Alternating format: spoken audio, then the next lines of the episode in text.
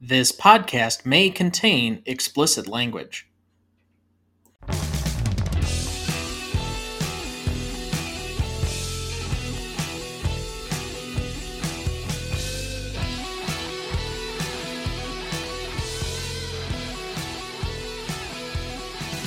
Welcome to the Greatest Movie of All Time podcast, the show that uses a unique grading style to redefine what the greatest movies are. I'm Tom Duncan. And I'm Dana Duncan. Tonight, for our 170th episode, we revisit the 70s thriller Taxi Driver from 1976, which was our 14th episode on the show. If any of you wants to go back and listen to the original episode, which was released originally on May 22nd, 2020. Directed by Martin Scorsese, written by Paul Schrader, Score by Bernard Herrmann, who died shortly after finishing the film. Starring Robert De Niro as Travis Bickle, Jodie Foster as Iris Steensma, Cybill Shepherd as Betsy, Harvey Keitel as Matthew Sport Higgins, Albert Brooks as Tom, Leonard Harris as Senator Charles Palantine, Peter Boyle as Wizard, Steven Prince as Easy Andy the gun salesman, Martin Scorsese as passenger watching silhouette, slash man outside Palantine headquarters, and Joe Spinell as the personnel officer. Recognition for this movie, Taxi Driver was released on February 9th, 1976. On a budget of roughly 1.9 million, Taxi Driver would go on to gross 28.6 million overall and would place number 15 at the American box office for 1976. Taxi Driver would garner a lot of critical praise at the time and would go on to be nominated for Best Picture, Actor for Robert De Niro, supporting actors for Jodie Foster, and score for Bernard Herrmann, although posthumously. Taxi Driver has received honors from the AFI for the following lists AFI's 100 Years, 100 Heroes and Villains for the number 30 villain, Travis Bickle. AFI's 100 Years, 100 Movie Quotes, number 10, You Talkin' to Me. AFI's 100 Years, 100 Thrills at number 22. AFI's 100 Years, 100 Movies at number 47 and AFI's 100 Years 100 Movies 10th Anniversary Edition at number 52. The Village Voice ranked Taxi Driver at number 33 in its top 250 best films of the century list in 1999, based on a poll of critics. Empire also ranked De Niro 18th in its 100 Greatest Movie Characters poll, and the film ranks at number 17 on the magazine's 2008 list of the 500 greatest movies of all time. Time Out magazine conducted a poll of the 100 greatest movies set in New York City. Taxi Driver topped the list, placing it number one. Schrader's screenplay for the film was ranked the 43rd greatest ever written by the Writers Guild of America. In 2012, in a Sight and Sound poll, Iranian filmmaker Asghar Farhadi selected Taxi Driver as one of his 10 best films of all time. Quentin Tarantino also listed the movie among his 10 greatest films of all time. It was inducted in 1994 in the National Film Registry. The film was chosen by Time as one of its 100 best films of all time. In 2015, Taxi Driver ranked 19th on the BBC's 100 Greatest American Films list, voted on by film critics from around the world. And Taxi Driver currently holds a 96% on Rotten Tomatoes, a 94 on Metacritic, and a 4.2 out of 5 on Letterboxd. So we will start as we do every week Dad, what is your relationship to this movie? Well, I think this is either the third or fourth time I've watched the film through from beginning to end. It was one that I'd seen parts of for a long time. I think I finally sat through the entire thing again with you before we started the show, then when we did the show, and now again. This is only my second time through. I think, if I remember correctly, the only other time and I'd seen images or still photographs of the movie, but it was one that I put early on the list because it was one that I needed somewhat of an excuse, given its subject material, to watch. And so the show pushed me into watching it for the first time. I've often also said that usually the second time through is when I really start to appreciate certain movies. I think that I could get a respect for the movie on the first viewing. I started to enjoy the movie the second time around. I think the first time I watched it, it was kind of like making its way through like HBO and such like that in the uh, mid 80s because of the um, John Hinckley uh, Ronald Reagan assassination and the link to the movie. So it had a new interest that uh, caused it to be released. Well, if it's the mid 80s, you're probably talking about uh, in coinciding with the trial. Probably. Which I'm sure we're going to get to in Impact and Significance as it's one of the big outside stories about the movie. So we answered this question originally on the first program, but how would you state what the movie is about now? It's about someone descending into madness. I guess that's the simplest way of putting it. I don't know if I have anything more elevated to really add to that. It is a character study of a lonely person in our current age, I would dare say, a quote unquote incel, and what eventually become the consequences of his loneliness, his outbursts of violence. I don't say this lightly, but I mean, this is a situation where he goes in and, and shoots up a brothel and kills all the people associated with uh, underage sex trafficking versus what we're seeing now, which is shooting mass shootings in a school or a mall or a church. I I think that part of it is what troubles me is just how much this has become reality. Well, do you draw an extra empathy for characters such as these from this movie? Because I found myself strangely doing so. I don't think that I would have any sympathy or empathy for people when I see them on the news currently of this ilk. Those that are violent and their repercussions and the rest of it. I have a hard time understanding them. Maybe where this movie is great is giving us an avenue or insight into this persona or this personality. I think it gives us an insight into it, but I wouldn't say he's empathetic you know, he takes a he, he gets a date and he takes her to an adult theater and doesn't think anything of it. That part just floors me yet is how he could perceive that as being acceptable. Well, I have some stuff in the did you know section as to what that's supposed to represent according to Paul Schrader. Okay. So I don't want to like preempt myself a little bit too much, but essentially I think, if I remember correctly on my research, it's a protection mechanism for people that are lonely. It's somewhat of a personality defect that when somebody actually does start to get closer, they find a way, if not subconsciously, to push them away. And so that could be that representation. Yeah. I know that happens. Well, it's the philosophy of I'm going to hurt them before they hurt me. Sure. I could buy that. I mean, yeah, it's not necessarily a conscious thought. There's a subconscious reality in some people that do that or that triggers that type of response. Sure. So, what has changed for you about this movie since we did it the first time? I think that the the first time I saw it, it was so raw, and the shock value was so much. Um, just the violence, and how quickly he degenerates into this uh, violent, scary person. It just, the shock value of it, I think, took me aback, and I had a hard time watching it as in the third person and just kind of looking at it. It drew too much emotionally out of me the first time. This time it was less because I knew what to expect and I could watch it more for the filmmaking aspect of it, the overall direction, the story itself. Not that I became desensitized to the situation because it still bothered me, but it wasn't quite as shocking.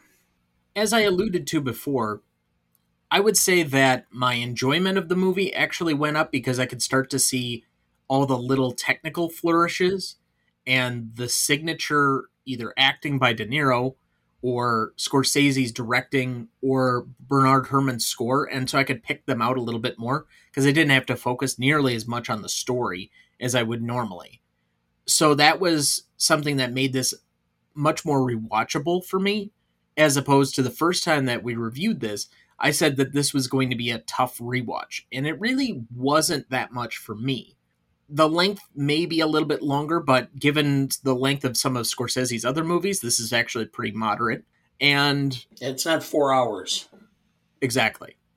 It's not even two and a half or nearly three like Goodfellas. I guess the other thing that jumped out to me is I think I respected the linkages between Travis and what we've gotten a lot with these lone wolf terrorists, domestic terrorists. I can still hold some level of objectivity as to the consequences of their actions and what they've done.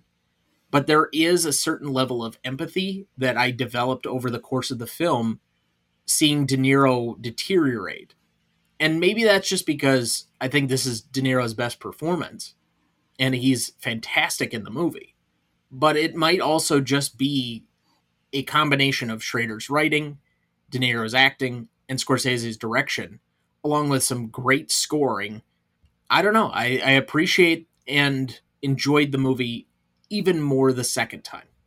Could it be, dare I say, some level of understanding of these people and the culture behind them because you've been spending more time working in my office? Are you saying that being an attorney in your office is a very lonely existence? No, I'm saying though that we have well, it is, but I uh, we have uh, we deal with people from mental illness points of view on a regular basis, and you learn a lot of the intricacies of what makes them.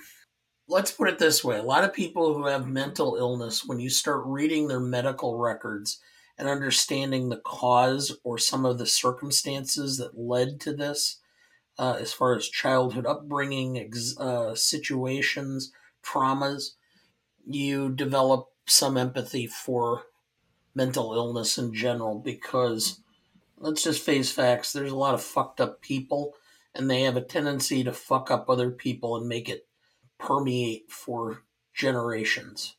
And that's fair. I wouldn't necessarily say it's a byproduct of working in your office, but it is helpful this time around, given that I I've worked in the family business for almost 16 years now in some capacity. But I think I've developed a different sense of self and relatability, dare I say, a vulnerability about me that has only been apparent for maybe the last four to five years.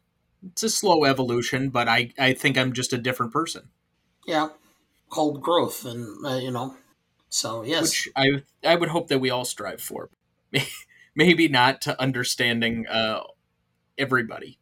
There there are parts yeah. of this that I, I certainly don't understand the thinking although I can understand that it's probably not coming from a rational place. Well, I know several people in my immediate circle who have uh, stunted growth. So, should we give a little bit more background on the movie? Do you have a plot summary ready for us? I do.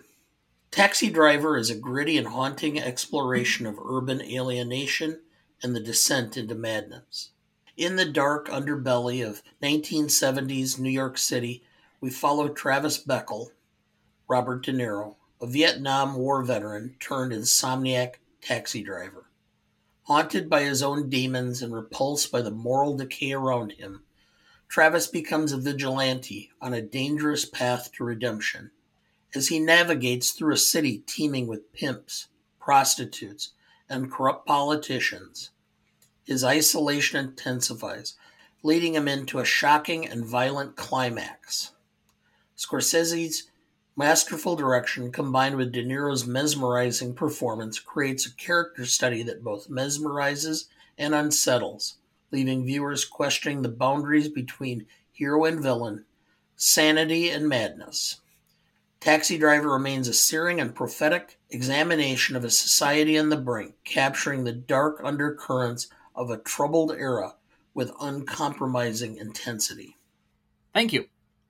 Did you know?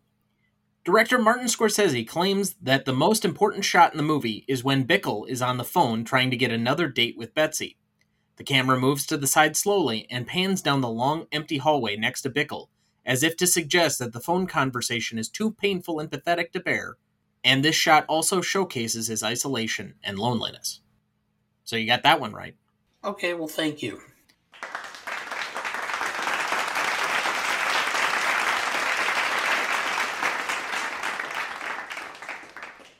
Does that work for you? Sure. I get so few applause anyway, so. Did you know? The climactic shootout was considered intensely graphic by some critics, who even considered giving the film an X rating. The film was booed at the Cannes Film Festival for its graphic violence. To obtain an R rating, Scorsese had the colors desaturated, making the brightly colored blood less prominent. In later interviews, Scorsese commented that he was pleased by the color change and considered it an improvement over the original scene. However, in the special edition DVD, Michael Chapman, the film's cinematographer, expresses regret about the decision and the fact that no print with the unmuted colors exists anymore, as the originals had long since deteriorated. Did you know? Robert De Niro has said that despite having won an Oscar for The Godfather Part 2, he was still a relatively unfamiliar face, and was only recognized once while driving a New York cab during his research for this film. Did you know? Between the time Robert De Niro signed a $35,000 contract to appear in this film and when it began filming, he won the Oscar for his role in The Godfather Part 2, and his profile soared. The producers were worried that De Niro would ask for a deserved larger pay raise, since Columbia Pictures was very concerned about the project and were looking for excuses to pull the plug on it. But De Niro said he would honor his original deal so the film would get made. Did you know? When Paul Schrader was first writing the script, he believed that he was just writing about loneliness. But as the process went on, he realized he was writing about the pathology of loneliness. His theory being that, for some reason, some young men, such as Schrader himself, subconsciously push away others to maintain their isolation, even though the main source of their torment is this very isolation. And with that, we will take our first break and we'll be right back. Before we jump back into the episode, next week we are finally discussing a franchise I've held back on the show for a long time, but I'm gifting to myself as a birthday present. We start our discussions on the Dark Knight trilogy with Batman Begins from 2005. Written and directed by Christopher Nolan, co written by David S. Goyer, score by Hans Zimmer and James Newton Howard, starring Christian Bale, Michael Caine, Liam Neeson, Katie Holmes, Gary Oldman, Cillian Murphy, and Morgan Freeman. You won't want to miss that one, so watch ahead of the show by searching the Reelgood app to find where it's streaming for you. That's R E E L G O O D. By the way, isn't this going to be your own uh, birthday trilogy? 33. Oh, yeah, I suppose. I hadn't made that connection there until you, you spelled it out quite literally. So, for those not familiar with our revisit episodes, we are going to skip the middle section of what would normally be a regular episode of ours where you can hear us on best performance, best secondary performance, most charismatic, best scenes, etc., even the best quotes, which is usually in our third section of the show. And we're going to skip ahead right to our Stanley rubric and compare ourselves to what we had before.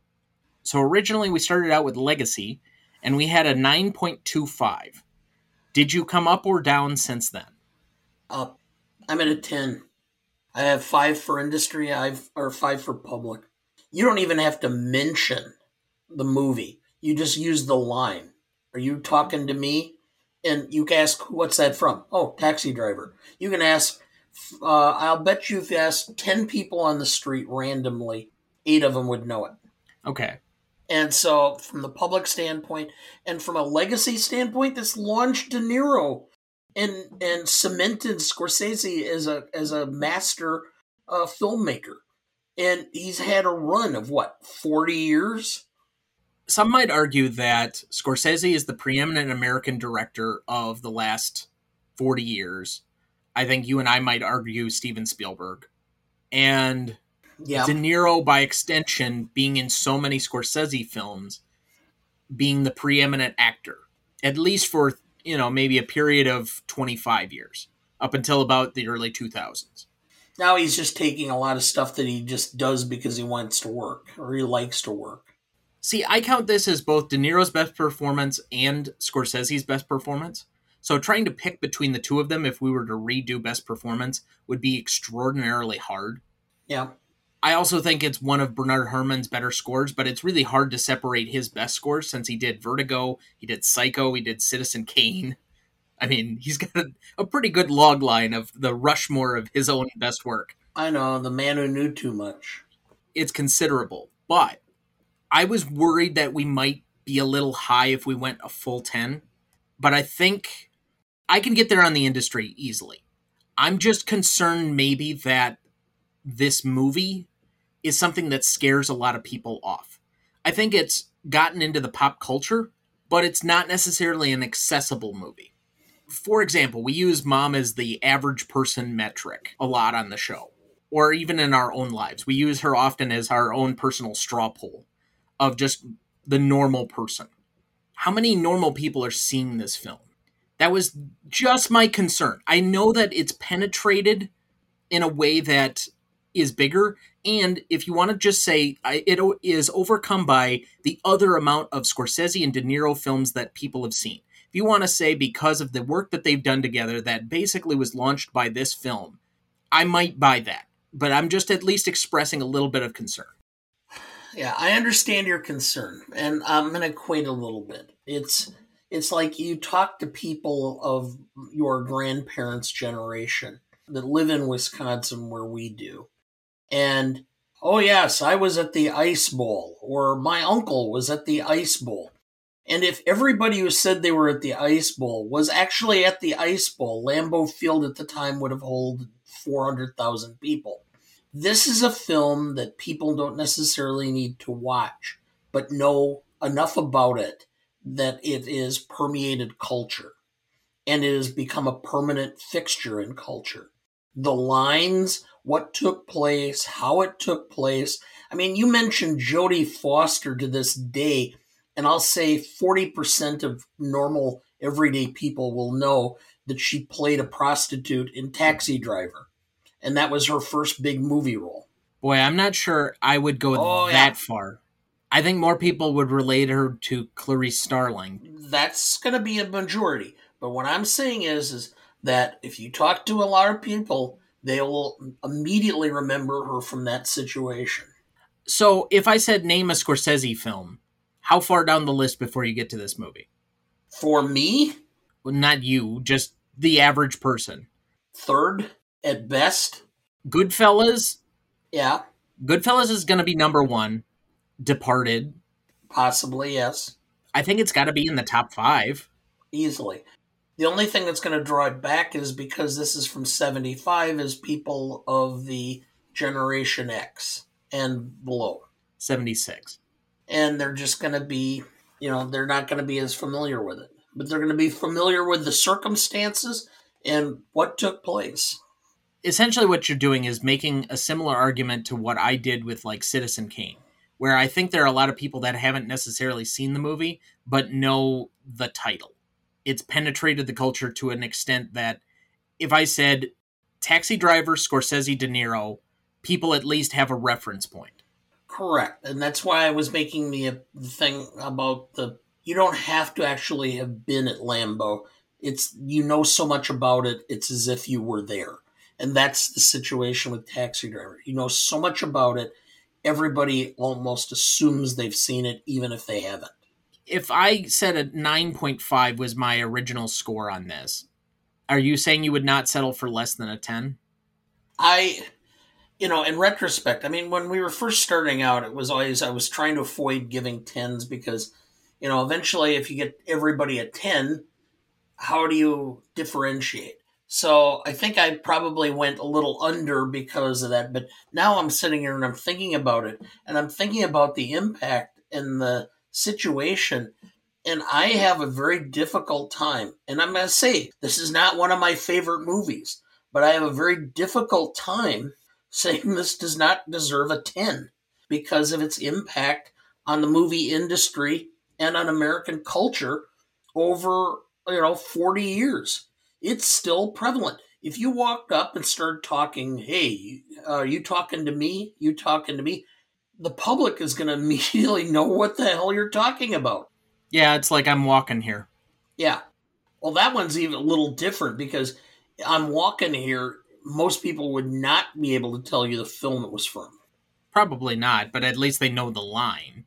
It's another one that's penetrated the culture just generally. I mean, I've had people that I know for sure have no idea where it comes from and have never seen that movie and can't name anybody in it or who said the line, but know that line. You mean the ad lib by Dustin Hoffman? Ratso Rizzo, yes. Yes. All right, I'm I'm willing to capitulate on the 10. I'm surprised that I actually was arguing the the sub point on it. Now, impact and significance, this is where I had a 10. I don't think this was a highly seen film, but it was a highly awarded film. And there's no other film that I can think of that directly influenced a presidential assassination attempt within the five years it was out. All right. Well, I went for the industry with a 4.5 because of the fact of how it promoted the principles. I think it launched, obviously, Jodie Foster. It cemented De Niro and Scorsese as uh, major players. The problem I have is, is yes, the public was perceived. It was the 17th grossing film of the year. 15th. I saw 17th, but okay, either way. Um, so this was not something the public just rushed out to see. But we've given pretty good grades on stuff that was below it, like Network. Yeah, I, I understand, and uh, and so to that extent, I'll give a 4.5 for the industry, but I can't go more than a 4 for the public because I don't think it has much impact per se. And simply because one deranged, mentally ill individual attempts to assassinate the president does not mean that's a public impact or significance. So 8.5. Okay. This might be a, a strong argument point because it's a much wider difference than the first category, and we spent a while talking about that. I mean, this might be one of the great movie years of all time. Network, Rocky, All the President's Men, unassailable, just classics. I know that there are a couple others in this category that also were like high up on the list. And to say that it didn't win over a couple of those other films, I don't really hold against it. I mean that those are four absolutely all-time films. Especially considering out of 75 we also had five of the best films ever made. So this is kind of that peak era of Hollywood as far as big production by auteur directors. In some ways, this is the launching point of when people started to take Scorsese and De Niro a little more seriously. Yes, De Niro has a supporting actor under his belt, but this is when you start to see him as a leading man. And it's only four years later that we get Raging Bull from both of these, which wins De Niro Best Actor. Now, as far as in the industry and serious work and stuff that's going to be made, I'd have a hard time going below your 4.5, but I can maybe see the point. An audience standpoint, though, I mean, you talk about the fact that you were dismissed from school because of an assassination attempt. Yeah, but that's not the public. That's one individual. Yes, but it, it's that one individual because of something else that causes all those sur effects. So you're going to tell me that if we are going to review Biodome and somebody says that Tom Green's performance. Tom Green's not in Biodome. Oh, excuse me. Um, uh, damn it, who's in it? Pauly Shore. Pauly Shore. That Pauly Shore's performance drove me to shoot up a um, a church. You're going to say that that gets a, a higher mark for impact or significance because one person is motivated by Pauly Shore. I mean, I don't think Pauly Shore would be motivated by Pauly Shore in a normal situation. I mean, my guess is he sits at home and goes, God, I suck, but I'm making money. He makes a lot more than I do. I know you're just trying to practice reductio ad absurdum, and I know I've just lost half the audience by doing Latin, but stay with me here, folks. I just think it has to matter, though. Maybe it's not a full five, but I could capitulate to a nine. All right, nine. I mean, I'm coming down a full point. I, I understand. So that's fine. I'll go up to a point, or go up to nine. All right, novelty. We had a 9.5 original. You know, I think I never gave the original score for impact significance. That was a 9.75. So we've actually come down about 0.75 points on this one, even though we basically raised it on the legacy score. So we're about even through the first two categories. But novelty, we had a 9.5. I really don't see any reason to go lower than this. Ooh. You know, it's a psychological film, and I thought about it, and I'm trying to think of what other psychological films. I mean, we have Psycho, which doesn't show the the spiral downward, but still is there. It's not told from Norman Bates's perspective. And this is really the original movie of the lone kind of vigilante type. The diary sections, the narration. I mean, it creates an entire archetype and a, almost a subgenre to itself. Okay, well, I, I had 8.5. I'll change it to a 9, but that's where I am. Because I think this is not isolation or alone. I think there are psychological films that uh, exist that challenge that this is not completely original. But I'm not even saying so much as the originality, but I'm also saying how many other films have borrowed from and reused this type of mentality or have made allusions to this. I mean, there's a reason that Bill Hader often cites this movie when talking about Barry. Yeah, okay. I think it has a larger film influence on the culture at large. And I mean, I'm not even arguing for a 10. I don't think it's the most novel film I've ever seen, but this is pretty close. I mean, it's it's up there. If you need me to, I can at least give you some other examples of stuff from oh, that would be tying it. You've conceded already on a couple, so I guess I'll go with your 9.5 reluctantly, but I will. Okay. Because I have a feeling we're going to stumble on the next one. On classicness? Yes. All right, so the original classicness score was an 8.5.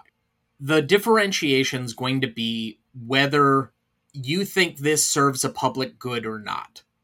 Okay, here's my problem with classicness we have had so much in the public discourse about sex trafficking, minors, underage relations, Jeffrey Epstein, etc. I don't think you can put a 12 year old female in that role and get it to pass without giving it an X rating, regardless of the violence. I just can't believe that. And so I think now you would be talking about maybe a 17 year old who's vulnerable or an 18 year old who's vulnerable. You would have the same effect, but you could never get away with doing a 12 year old, especially that's diminutive and vulnerable.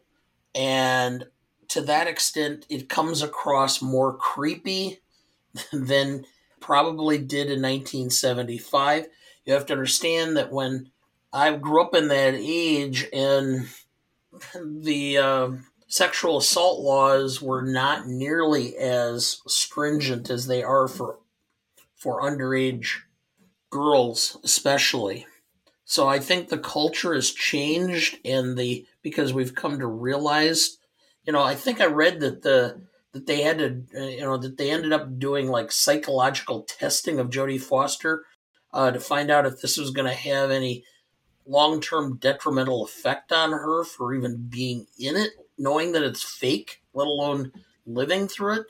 So I have to give it points down for classicness. So I can't go above a 7.5 because of that particular situation. Okay. It's a little higher than I thought you might go. So you're still above the baseline. My point is is not so much in that, and I understand the classicness points. And to a degree, it kind of cancels itself out. I wasn't going to go a 10. You are correct that they had to give her in advance psychological testing and a few other hurdles to pass California law at the time so that she could be a part of the movie. My only point on this is is that yes, it has some bad moments. Is it that far off of real life? And by what extension, what I'm kind of talking about, the guy at Pizzagate that shot up the pizza parlor was supposedly looking for a sex trafficking ring. What's classic about the movie is, in a way, it's prophetic about the world we live in now and gives us a maybe a little bit better understanding of these people even through an artistic and fictional means and was only giving us kind of the precursor. I mean, I know it's disturbing. This is not necessarily a movie that you watch with the same type of reaction and fervor that you do. Oh, what's a real good feel good movie? Pretty Woman, even. You know that that has a much more neat and tidy, happy ending. Uh, the fairy tale, as Mom put it on that episode. Yes. I had a nine. I could adjust to an eight. I, I could. Right, I could I'll adjust go to up an to an eight, but I mean, I, yeah, I mean, I know. I don't want to make you go much further than that because I understand. Okay, and and people will ask this, and, and as a former criminal defense attorney, and I can only talk about criminal laws of Wisconsin, but all right, murder is obviously the most heinous crime in Wisconsin. What's second? Multiple assaults of the same victim of a child under the age of 16. That's the second highest level of crime in the state. Well, and isn't it often talked about that the worst thing that you can be, as far as you could cheat anybody, you could commit fraud. The worst thing you could possibly be is a child sex offender in prison. Yes, because a, a child sex offender has to be isolated for their own safety because otherwise they will be killed. And it'll be a source of pride among the, the perpetrators in prison, and the other prisoners will hold them in higher esteem. That's just fact of life. All right. So let's move off of classicness. Right now, as it sits, we have slight adjustments, and I think the average is down a half a point. I know that with audience score, we'll be adjusting that just slightly because we didn't on the original episode have the Google numbers to add on to. So we have rewatchability. I think this is going to be the largest range where it might be more difficult. I think this is an important film. I think this is a film because of the flourishes and the technical brilliance of everybody involved and so many great people working at their highest level all at the same time that I have to give this a little bit higher nod despite its subject material. For an hour and 45 minutes of the film, I don't think this is all that difficult to watch. It's the final 15 minutes that really sets you on a different path. And by that extension, I'll go a seven here. We originally had a four. I will understand wherever you come down. We'll discuss it after. We talked about dividing this or starting to divide it between will we openly go and watch it versus will we watch it if we find it just in the middle. Okay? Correct. There will be situations like, quite frankly, being in the situation that we're in, and we have friends and people that we're associated with, there are times when they'll ask us about a film. This is a film that if somebody is over and we want to watch a film, I may put it on because I think it's important for somebody to watch it. Okay, so if you're going to look at it that way, I'm going to go with a 2.5 for initiating it. In the middle, because there's so much involved here and so much you can glean out of the movie as you're watching it, I'm going to go a little higher with that. I'm going to go with a 4 because I can see myself sitting and watching this for a while if I catch it on in the middle. That being the case, um, so your 6.5 is a half point different than mine. Yep. I don't know if I really want to argue the half point difference all that much, so I'm going to offer split the difference. Okay, I can go with that. I'm a little bit surprised that you didn't go lower, and yet I'm not. No, I've, you know, I've, I, like I said, part of this, part of life is, and I, maybe I'm just odd but I, I'm going the opposite. I was always told that as a young person, you want to be open and experience, and you like different stuff. And as you age, you get narrower and narrower and narrower in what you like and what you don't, and become more set in your ways. I'm going the opposite direction, which is a lot of stuff that I dismissed music, theater, television, movies. I'm finding a new appreciation for things that do not necessarily fall within the stuff that I envisioned appreciating or liking 20 years ago because I know how difficult this stuff is. And I have an appreciation for people who can do things better than me. And so I as a film and as a product of Scorsese's work, I have a new appreciation for this. It's still not one of my favorites, but I can look at this and go, this is a piece of art. And so I can have a new appreciation and give it higher marks, even though it's not necessarily in my personal wheelhouse. That leads us to audience score. We had originally a 93 just for the Rotten Tomatoes score. We add in an 89 for the Google users for a 9.1. So the original score on Legacy was a 9.25. We've adjusted that to a 10. Impact Significance, the original score was a 9.75. We've adjusted that down to a 9. Novelty, we stayed the same at 9.5. Original Classicness score was an 8.5. We've adjusted down to a 8. Rewatchability, we've come up from the 4 that originally was to a 6.75. And we've gone 0.2 down on the audience score from 9.3 to 9.1, giving us a final total of 52.35, which raises it almost two plus points. It's uh, gone from a 50.3 to a 52.35, so 1.05 up. Currently, if you were to look at our list, Taxi Driver is listed as number 47. Any guess on where it ends up? 23. That's not too far off. It is tied for 18th with Goodfellas. Wow. okay. That All seems right. fitting. Yeah. We've now revisited those both this year. I think there's, in most people's estimation, there's are his two best movies. For them to be side by side seems about right. Well, if Marty is ever listening to this show and you have something you would like a bone to pick with us, feel free to contact the show and we'll be glad to let you uh, appear and discuss your film or your films in general. I think he might have a bigger problem with any of the superhero scores we give. You don't have to go there with me because I'm not going to that level. They don't get big scores with me.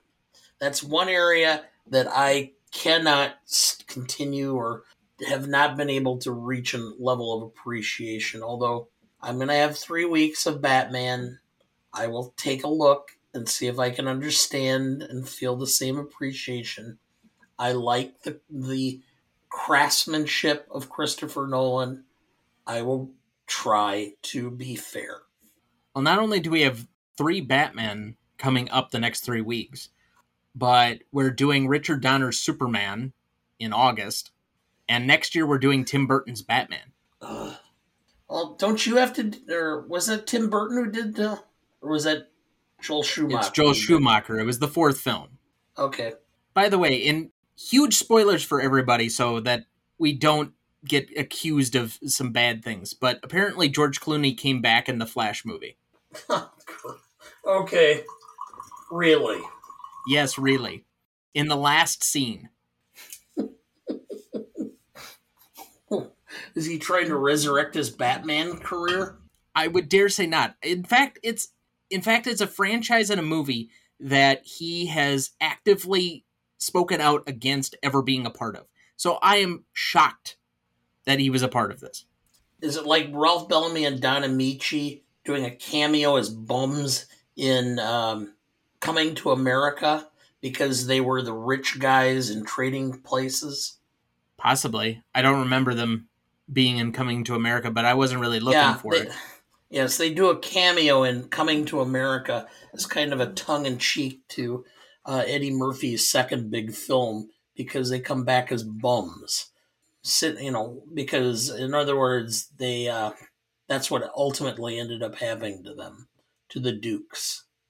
So, for anyone else that is not named Martin Scorsese, if you have a opinion to share about our scores and anything we've discussed up to this point, you can either email us at greatestalltimemoviepodcast at gmail.com or find us on Twitter, Instagram, or TikTok at GMOAT Podcast. We will take our second break here and we'll be right back. Before we jump back into the episode, releasing in the early part of this July, Adam Hitchcock of the Streaming Circuit podcast and I are back with our special series on the Marvel Cinematic Universe, where we will be discussing each film from the original Iron Man up through Avengers Endgame. The first half of each show will be on his feed, and the second half we will apply the Stan Lee rubric to each film to determine the greatest Marvel film of all time. This month we're covering the Phase 1 bridge film Iron Man 2 from 2010. Don't miss out. Make sure you are subscribed to both feeds to get these episodes. Dad, do we have anyone to remember this week? Yes. David Bohrman, 69 American television executive, was formerly with ABC News, CNN, and Current TV.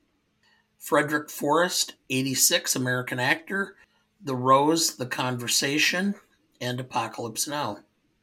Nicholas Coster, 89 American or British American actor, was in uh, two different uh, soap operas, Santa Barbara and Another World, was also in the or movie The All the President's Men. He played the part of the uh, lawyer uh, sitting in the or in the gallery watching the arraignment that Robert Redford's trying to ask questions to, if you remember the movie. And then Sheldon Harnick, 99, American lyricist, did the play Fiorello, Fiddler on the Roof, and She Loves Me, and was also a songwriter. Very instrumental in portraying and conveying American Jewish life or situation in America through uh, story and book. And so we recognize these here for their contributions to the arts, television, acting, etc., with a moment of silence here in their honor.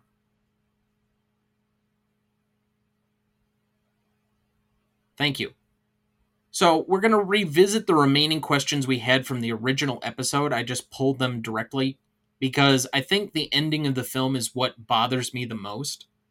Now, Scorsese and Paul Schrader have gone on record saying that it was not a dream sequence. So the original remaining question, was it a dream sequence, seems to be no.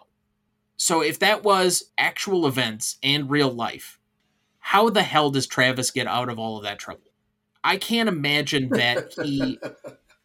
okay, go ahead. That he isn't at least tried for some level of murder. None of the people who died were at all lacking in culpability. I mean, this is a time when America was looking for heroes, and we have a Vietnam vet who goes in and kills a bunch of sex traffickers to save a 12 uh, year old prostitute. And even though there's some suspect issues there, that'll all be brushed aside, cleaned up. The police reports will never show exactly what took place, how it happened. This is the way of the world. To some extent, it was more prevalent in the 1970s and 80s. Um, no, he wasn't going to face any problems. There was not going to be any ramifications. He was going to be upheld. He would be on television. He would be in the newspapers. He is a hero. If that's true, and I still, I have a hard time buying that. Is that promulgating this vigilantism? What it's promulgating is is that people will look at a situation or story, set of facts, they'll buy 50, 60, 70% of it and call it good. And that's how we have certain individuals who clearly violate laws, clearly are amoral, and still have huge followings in this country. There are two other things as far as him and his survival. He gets shot in the neck. Yeah okay, unless it's just a grazing wound, at which point he wouldn't be spurting blood out of it. How the hell does he survive that? As long as it doesn't enter carotid artery, he's fine. All right. I mean, if you're medical personnel, I just I'd like to un- have a good explanation of how that scene works out and he doesn't die. My guess is is that it didn't hit a carotid artery, so he's lucky. Second thing is is that paramedics or uh, were on the scene immediately. He and the one thing I couldn't understand is how he did not have a tracheotomy because the trauma to the neck would have caused swelling and his breathing to have swollen shut. So he was going to have to have a trach in order to function uh, and breathe. And but I didn't see any sign that a tracheotomy had been performed. So that's the one flaw I saw in the movie because they should have had a scar on his neck for a trach. So again, if Marty is out there, I would love to hear his take on whether or not he thought about putting a scar on Travis's neck for a tracheotomy. And then what does Travis see in the last image of the movie? Obviously, we get the slow rolling taxi forward, but he looks back in the rear view mirror and seems almost stunned, like does a double take. Because why? Because she is a political operative.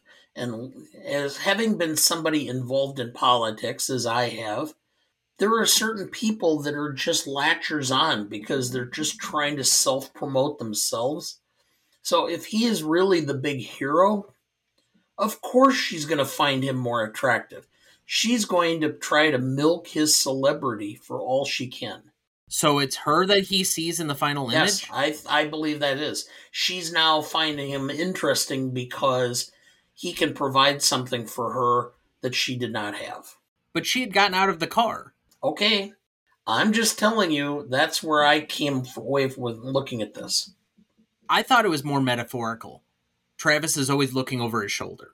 That might be, but quite frankly, I think that's or the real metaphorical thing is is that no matter what, any relate any relationship Travis has is going to be superficial.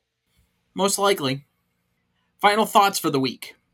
I have two actually. First off, I saw the movie No Hard Feelings with Jennifer uh, Lawrence last night. I enjoyed it tremendously. It's well worth your time and money to go see. It's funny. It's well done. It is endearing and uh, has quality aspect. Now, admittedly, um, Kyle Mooney is in it, eh, who always annoys me and has always annoyed me since his days on Saturday Night Live. So, in fact, if Kyle Mooney's listening and he wants to talk about the fact that I find him annoying, I'll be glad to talk to him about it and tell him why I find him annoying. But he was annoying in that show or in that movie as well. The other is is I'm going to send out a big happy birthday to one Melvin Kaminsky, Mel Brooks. Ah. Mel turns 97 today and he is a national treasure. He has had more influence, I think, on comedy and American life than uh, most people realize. I, I found out because I'm reading a biography of him right now. I'm hopefully going to finish it after we're done recording. Um, but I learned that the show he helped write with Sid Caesar called The Admiral Hour with Sid Caesar was so popular. Admiral went from producing or selling a hundred televisions a week to a thousand televisions a day, and they had to stop per, or endorsing or providing or sponsorship of the show because they had to use the money to build a factory, and the factory they built was in Harvard, Illinois, and that's where my parents worked when I was born. And my mother continued to work there. My dad stopped in 1966 got a different job. But so, in some capacity, Mel Brooks has had direct influence on my life, not to mention the fact that I treasure his humor, his skill, his movies, and so much about him that I find appealing. So happy birthday, Mel. And Mel, if you are listening, I have extended out the invitation multiple times on Twitter to come on the podcast because that would be like I I, I would like okay I've I've reached the pinnacle of my life that I get to have Mel Brooks talk to me on a podcast. I would have to find a new co-host because there wouldn't be anything better for you. Yes.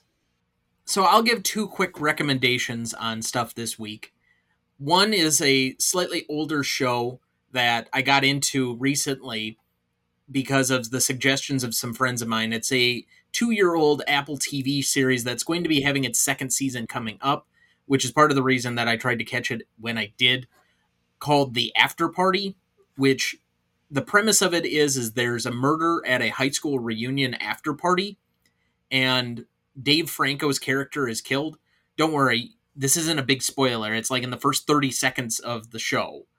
But it's an 8 episode. Most episodes are about a half an hour, maybe 35 minutes. I think the first one's a little bit longer, closer to like 50 minutes. But each perspective and story told by an individual character in the show corresponds to a certain genre of film. So there's horror, there's romantic comedy, there's action film to a certain extent, there's cop drama, etc. And so it's a fun show, especially if you liked like Knives Out or Glass Onion. It's kind of in that style. It's somewhat funny, it's humorous, but it's got that mystery puzzle box element to the show. So it's one if you have Apple TV to potentially pick up on. The other one I'm going to mention, I don't know if I even have to mention, but for anybody that likes prestige television that is suffering at the loss of Barry, Succession, The Marvelous Mrs. Maisel, whatever it is that your show just ended, The Bear might be the new best show on television. It has already set the record for Hulu over the weekend of most bingeable hours in a single weekend. And that's because its entire second season, like its first season, dropped all at once. So while it's doing it in, in installments, I think on FX in the regular cable channel, its entire episode log is available to binge on Hulu right now. And the first season was great. I think the second season is even better. And it's probably one of the best character written shows that we have right now. So that's my high praise and recommendation. I loved where we went with several of the characters and several of the, the biggest episodes in season two. I look forward to hopefully that they're going to basically do one of these every year, but we'll see. It's basically a cooking show, but that's much more character driven. So it's it's got prestige, but it's got some other stuff for you too, and it might just make you hungry. By the way, um, having attended my 40 year class reunion, unfortunately, most of the people that I would have liked to have seen murdered at an after party don't come anymore. Well, that's going to do it for us this week. Thank you for listening. Why do we fall, Bruce? So we can learn to pick ourselves up. Next week, we are finally discussing a franchise I've held back on the show for a long time, but I'm gifting to myself as a birthday present. We start our discussions on the Dark Knight trilogy with Batman Begins from 2005. Written and directed by Christopher Nolan, co written by David S. Goyer, score by Hans Zimmer and James Newton Howard, starring Christian Bale, Michael Caine, Liam Neeson, Katie Holmes, Gary Oldman, Cillian Murphy, and Morgan Freeman. You won't want to miss that one, so watch ahead of the show by searching the Reelgood app to find where it's streaming for you. That's R E E L G O O D. Please like, follow, rate, and review, or whatever on whichever platform you have so that more can join in on our fun. You could also email the show at the new RonnyDuncanStudios.com or sign up for our newsletter. Find our new Facebook page under Greatest Movie of All Time Podcast, or find us on Instagram, Twitter, or TikTok at the handle at Gmo Podcast. The Greatest Movie of All Time is a production of Ronny Duncan Studios. Our show is mixed, edited, and written by Thomas Duncan. Our music is thanks to Purple Planet Music. Our technical provider and distributor is Captivate FM.